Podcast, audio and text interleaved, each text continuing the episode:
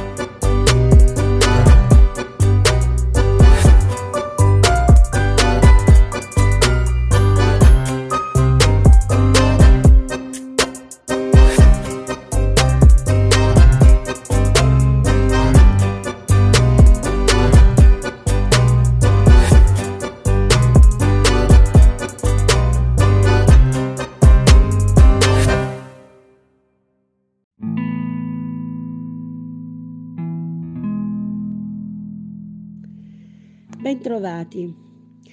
Questo mio primo eh, appuntamento in radio è un appuntamento che riguarda la maniera di scrivere, come si affronta la scrittura di una pagina bianca, come si affronta l'analisi di un testo.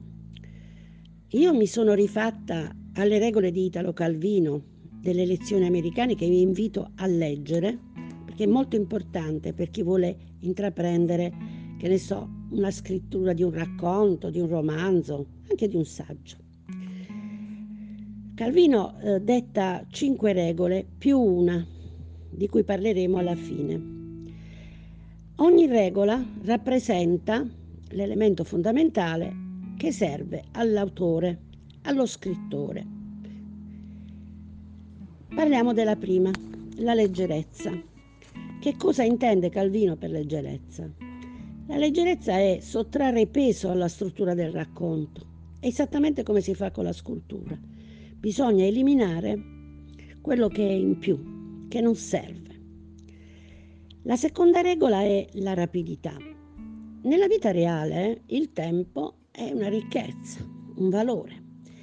Nella narrazione invece bisogna disporre del tempo ed evitare divagazioni per giungere al traguardo stabilito, quindi alla fine del racconto, senza perdersi.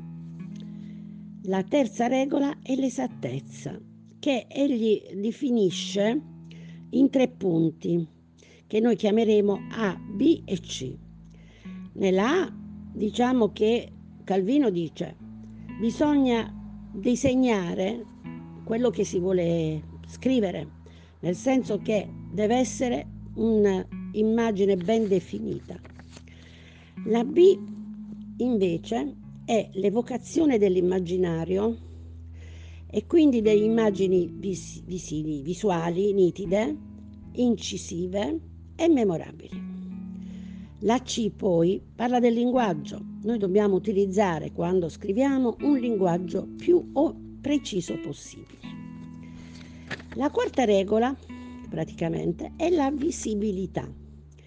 Se si scrive una storia fantastica, tutto questo nasce, tutto quello che scriviamo nasce da un'immagine.